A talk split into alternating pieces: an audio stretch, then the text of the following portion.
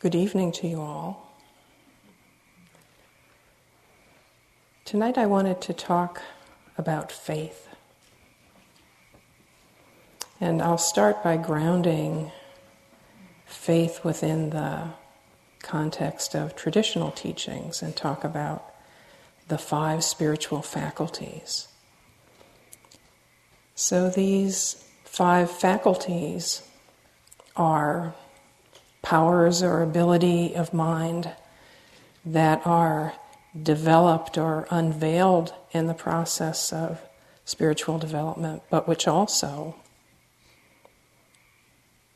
are part of the manifestation of the awakened mind. So there's five of them. The first of which is faith, also known as saddha, the others being effort, mindfulness, concentration, and wisdom. And these are all things that you see reflected on various other lists.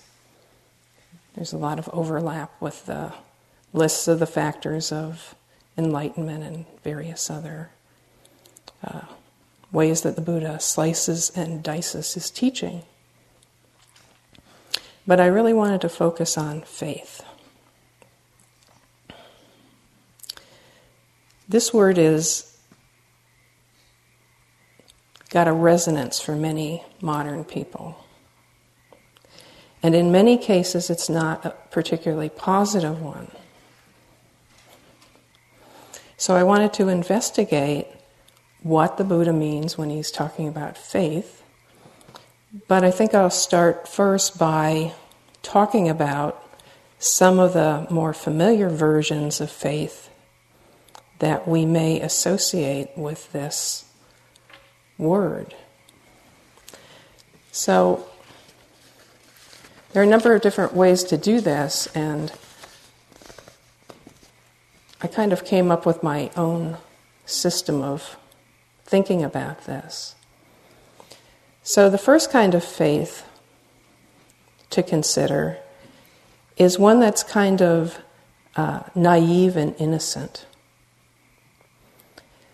So, this is a kind of childlike state where there's a lack of skepticism and analytical thinking. And it's very trusting because the being doesn't yet have any inclination to really question whether something could be wrong, any reason to examine the current understanding. It's kind of naive. But there's a, a simplicity here with things taken in uh, easily and in an open hearted way. And it's belief that's easily shaped and maintained when the mind is in the kind of state where it can accept belief on very simple terms. And now, there's no wisdom in this state because there's no investigation. And this kind of faith relies on the mind not noticing too much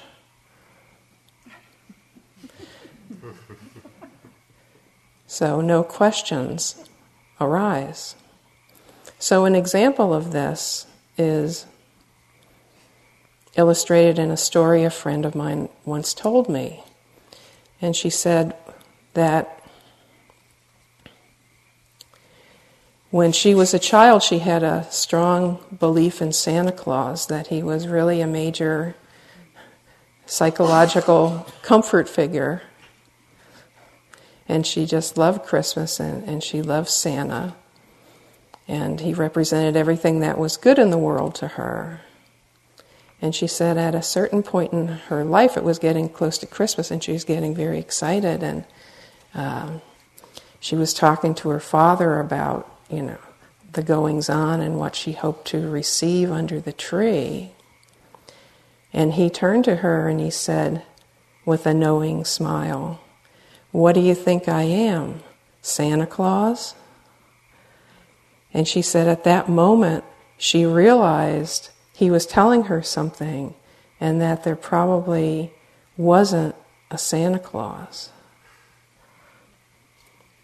And when she told me this, I, I said, Well, yeah, that sounds really normal. You know, it's really normal for, you know, kids to think there might be a Santa Claus or an Easter Bunny or Father Christmas or however, you know, you might, might call it.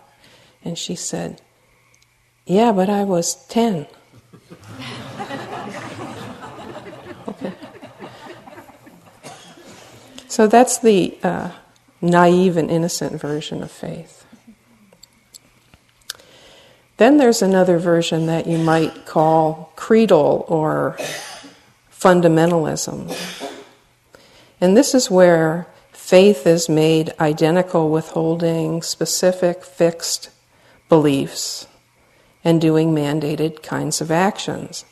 So these beliefs are usually contained in a holy book uh, and or they're recited in particular statements of faith that uh, have an unchanging text and very specific meaning. So here there's a strong reliance on authority, often a founding male who's had a direct conversation with a deity figure. and he's gotten the download. So there's a special reception of spiritual information and understanding in this interchange, and it's understood to be literally the Word of God. So this literalism usually extends into the sacred texts as well, along with claims, for instance, that there, there's probably a sole lineage holder who, who gets to say what they mean. And truth claims here that are from other bodies of knowledge, say biology or psychology or archaeology, etc., are seen to be uh, extraneous or beside the point uh, and in error if they suggest that the texts aren't literally true. So, this framework of understanding is a closed and rigid one. And this is also a low investigation or no investigation kind of faith. And in fact, in this kind of system, it's a threatening thing to investigate because it can lead to a departure from um, the saving orthodoxy. And this departure is often known as by names like heresy and apostasy and blasphemy and you know, it can have these kinds of rigid views can have a very strong hold on people because the stakes that are there for questioning them are can be very high. You know, in the uh, former times, it would not be unusual to get you in trouble with, you know, an organization like the Inquisition or whatever the parallel is. And in some places in the world, uh, it's still kind of like that. But it can also get you in trouble in other ways because you can uh, be risking, of course, eternal damnation, uh, being shunned, and uh, lose, losing any sense of safety and meaning in the world. I had uh, an example uh, of this come up in my own life when I was maybe 13 or 14 years old. And um, I was raised in a, a particular uh, branch of Christianity that wasn't particularly Bible oriented so much, it, it uh, especially in relationship to the Old Testament. And I had a fit of uh, zeal, and I decided that I would go to the Bible and I would read it from the beginning to the end. And I thought, this will be great, you know, it's going right to right to the source and I'm going to, you know, get to learn more about God and uh, his love.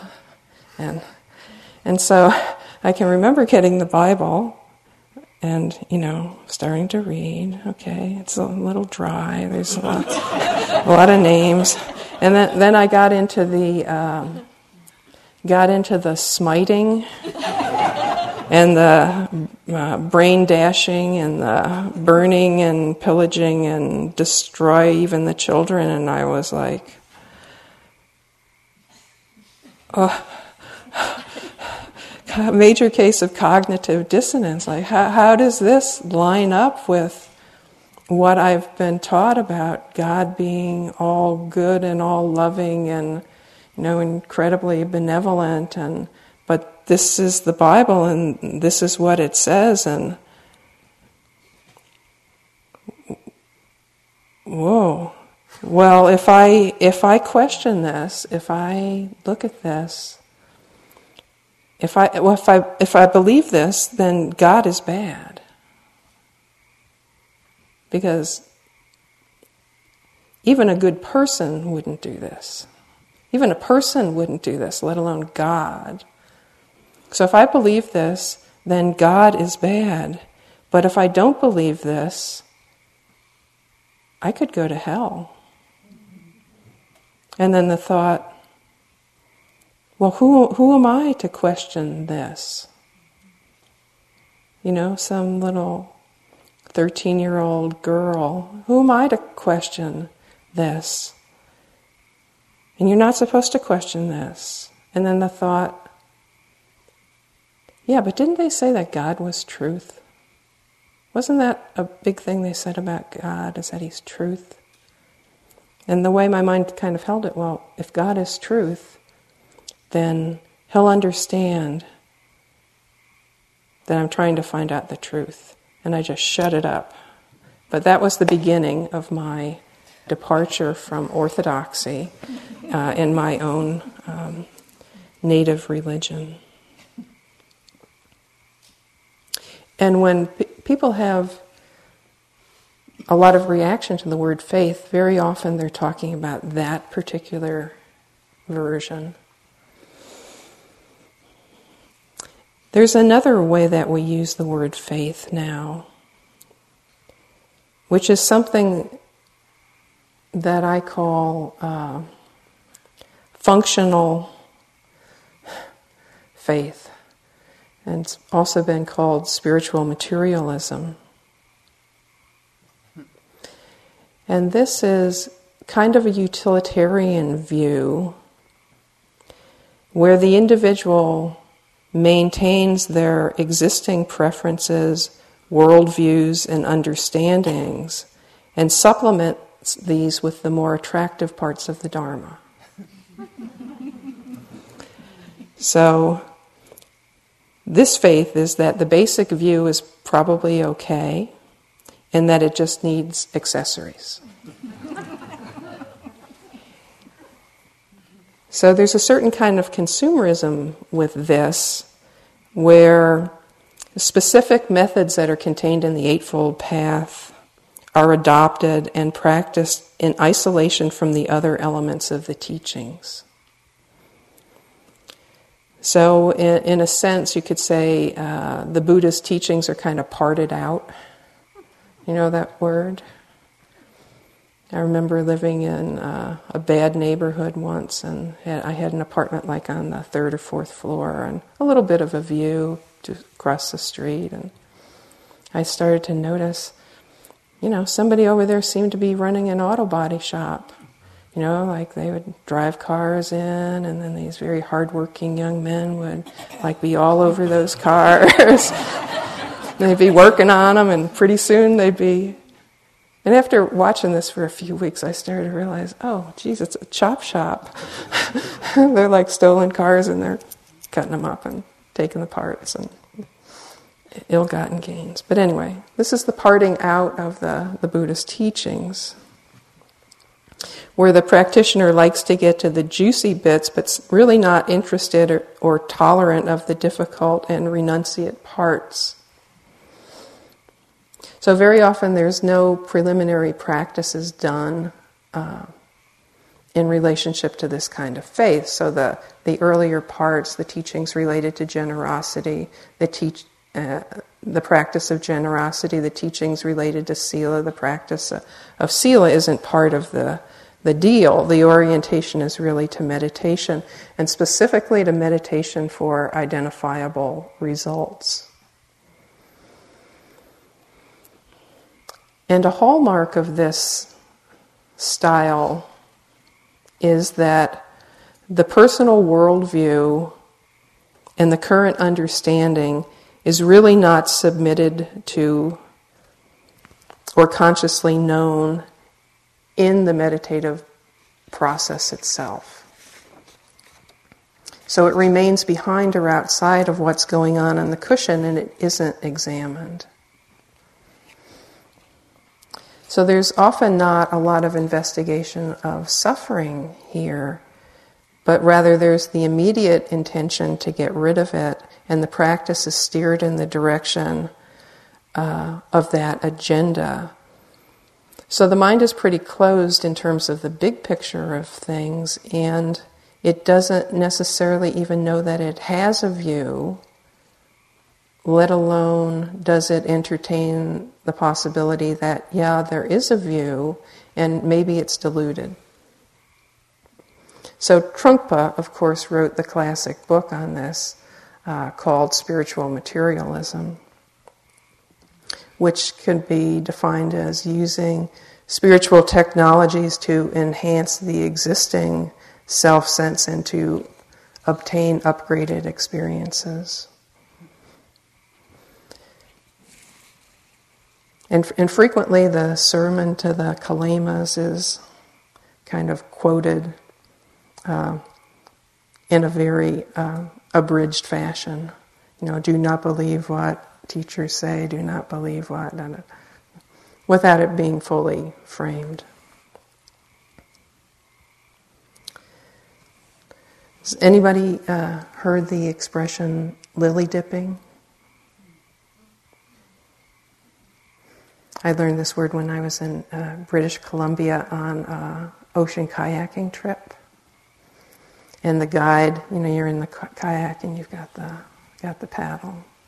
So there's a certain amount of, you know, focus required.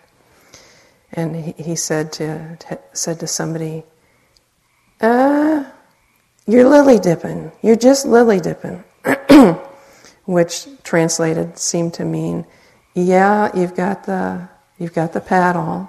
It's going in the water, but there's something about what's going on. It's like not going anyplace. You know, there's kind of following of some kind of form, but it's like it's not grabbing hold. So let's turn now to the, the Buddhist context and the, the Buddhist understanding of things. So we'll start with the initial point that the Buddha wanted to know the truth above all.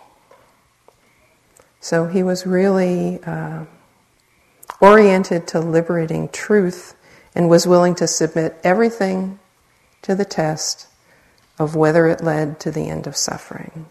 And if you know anything about his biography, you realize he did some pretty extreme experimentation. So you could say he was a radical kind of empiricist eh, with a very powerful altruistic motivation. He relied on direct observation, experimentation to come to his own understanding about how suffering could be ended, and then expressed that understanding in the Four Noble Truths and the Eightfold Path. So, if we're going to frame what we actually do in the course of practice, we would say we're essentially being walked through a compressed and guided version of the same process that the Buddha undertook to come to his own awakening.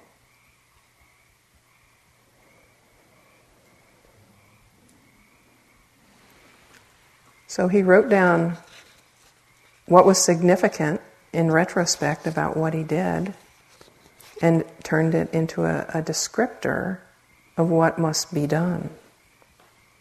So he himself had to figure it out from scratch. But we, however, are offered the orienting principles and instructions on how to proceed with our own experimentation. And these are all encoded within the path description and within the practices that the Buddha taught. So, an image for this from an early science class you may have taken is can you remember having the Bunsen burner out? And the teacher was trying to teach some simple lesson about compounds and how they, you know, if you apply heat to them, they'll do something else. And anyway, my science memory was not that great, but you know, they turn the Bunsen burner on and heat something up, and then, I don't know, vapor would be released or something, and then you'd weigh it and it'd be different, or you'd test it and it'd be a different metal or something or chemical than it was before you gave it the treatment.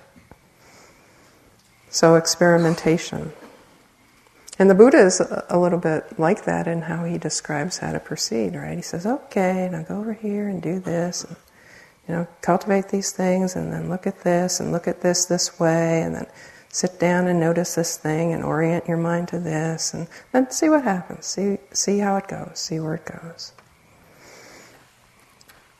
So, if we were talking about faith within this context and how this all ties together, We'd have to say that faith within the Buddhist context is a multidimensional commitment to the process of examining truth claims.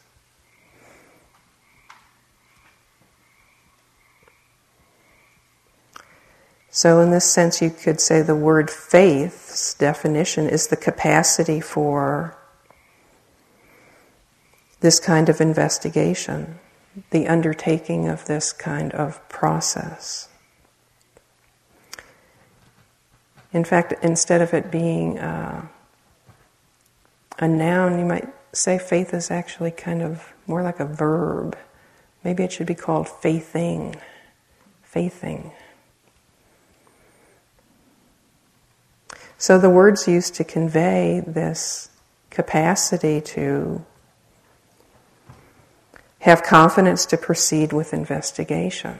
That's the first point.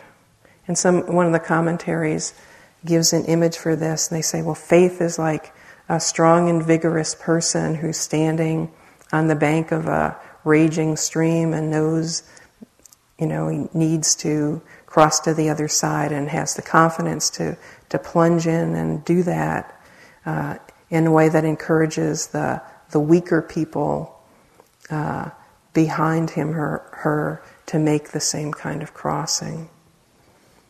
So there's confidence to proceed with investigation.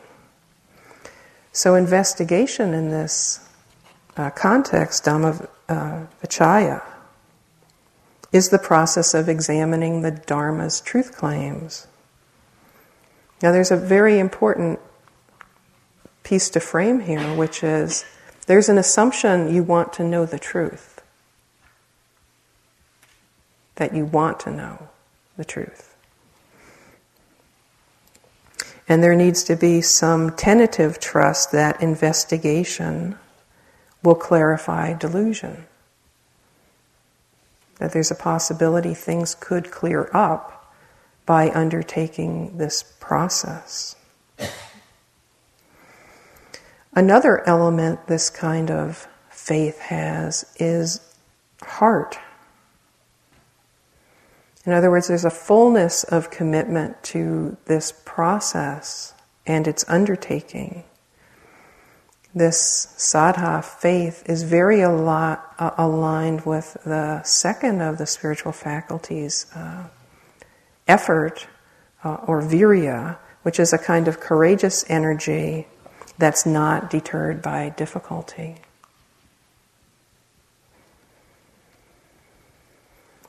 The next thing that's needed is surrender. Surrender in the sense that we agree that everything is going to go into the investigation. All of the five rivers. Everything is going to be included the body, the mind, the emotions, the views, these are all part of the field of practice that are going to be tested against the truth claims of Buddha Dharma. And this can be really a challenging thing because we're basically saying that we're on board for a process that's open ended.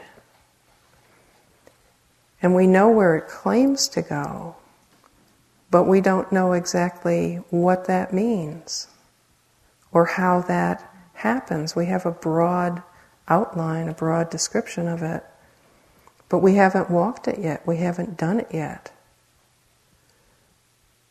But we're willing to say, okay, everything is in there. I'll put, put everything in there. Commit to a process of moving to an unrealized and not fully understood outcome. Whoa. And you can see by, by the way I just described that why that is significantly different from what I described as spiritual materialism, which is where you're running the process to serve what you want. And here, the process is processing you.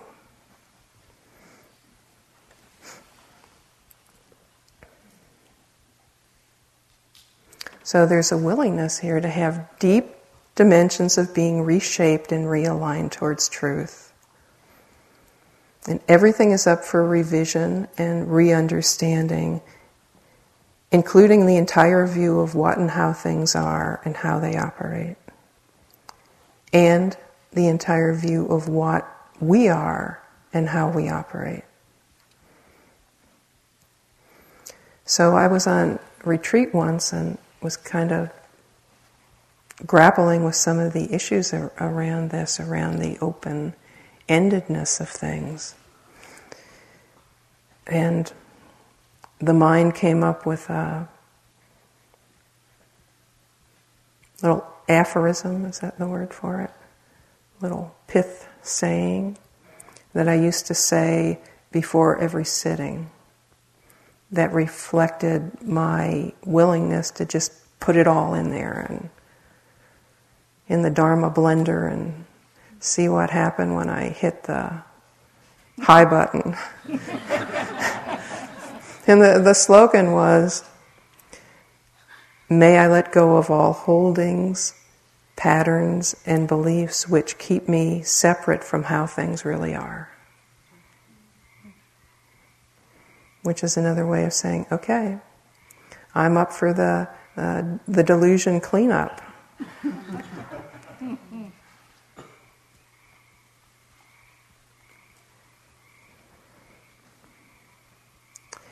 So, in terms of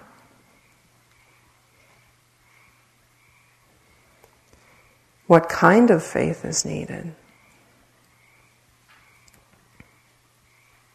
one of the really lovely things about this teaching is you don't need to jump all the way to the everything in the Dharma blender right at the beginning. The whole method allows you to test step by step, relying upon your own direct observation of what happens when you do what. So, the kind of faith that's needed to begin this process is really enough to begin provisionally the exploration and practice of the path.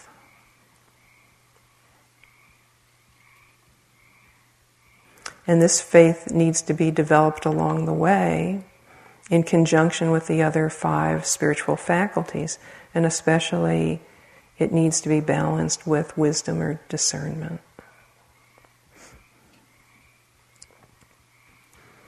So, if we're going to say, well, faith in what? We could look at that within the context of the, the refuges. We could say we need faith in the Buddha, in that we're willing to think there's a possibility of the awakened mind. and we have a commitment to seek its arising with sincerity. We could say we have faith in the Dhamma. We're willing to entertain it's a realistic possibility that the Buddha's description of reality is correct. And we're willing to proceed with the investigation of this claim with diligence. with the Sangha, we're willing to have a tentative acceptance that the teachers and community of practitioners are knowledgeable and trustworthy guides and companions on the path. So we can start in a very tentative way to develop this capacity for faithing, this kind of courage uh, of mind and kind of trust.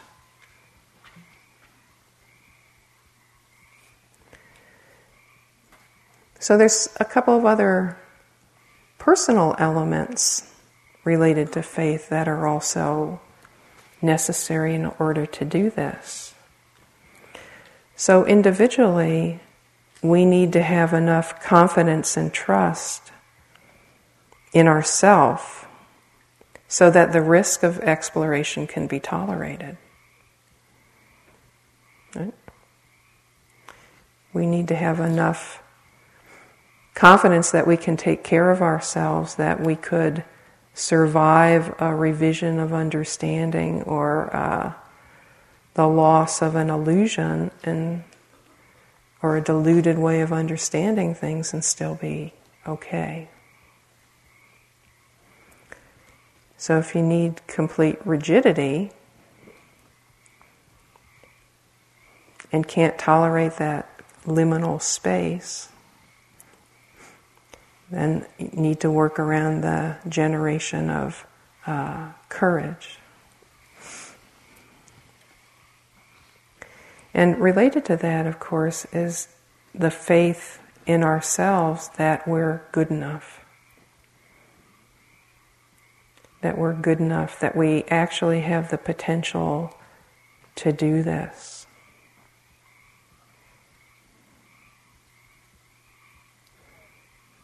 And it can be really useful if this is a place where the mind tends to waver, to consider doing some practices that really help us tap into a recognition of our strengths of heart and character. So that could include things like uh, reflecting on the wholesome qualities that are present in the mind or remembering particular good things that, that we've done, things that have been wholesome, wholesome actions. So we begin to brighten the mind and move the mind in the direction of feeling that it ha- has the right to undertake this journey. That there's no barrier or impediment there to its capacity to practice and ultimately to open to what's true.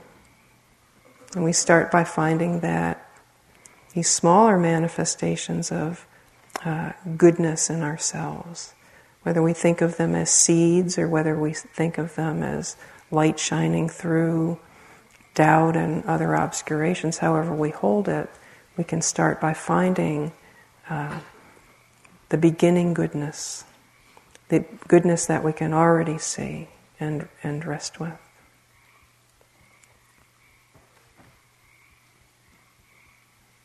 So, this path of faith is not about accepting something from uh, ancient times or something that's been presented in spoon like fashion.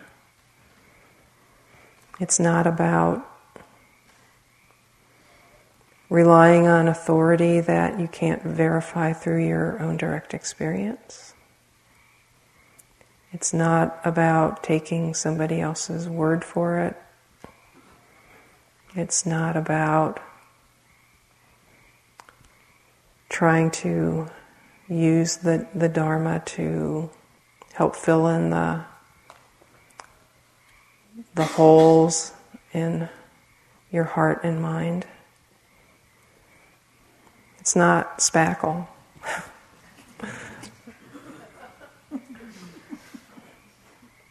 it's much more than that. So it's more about uh, developing in the direction of having uh, the confidence to let down the walls entirely the walls of self confinement and misidentification with, in particular, the more painful uh, arisings of the body and mind. And opening to the fuller field of experience that opens in turn to a completely open space of non resistance. So, what I would wish for you all then is that you may find the beginning seeds of faith that supports your walking of the path step by step and realize that you have within you the capacity to undertake this journey, and you have the right to practice in the lineage of ones who have gone before and have found the freedom that you seek. So let's sit for a minute.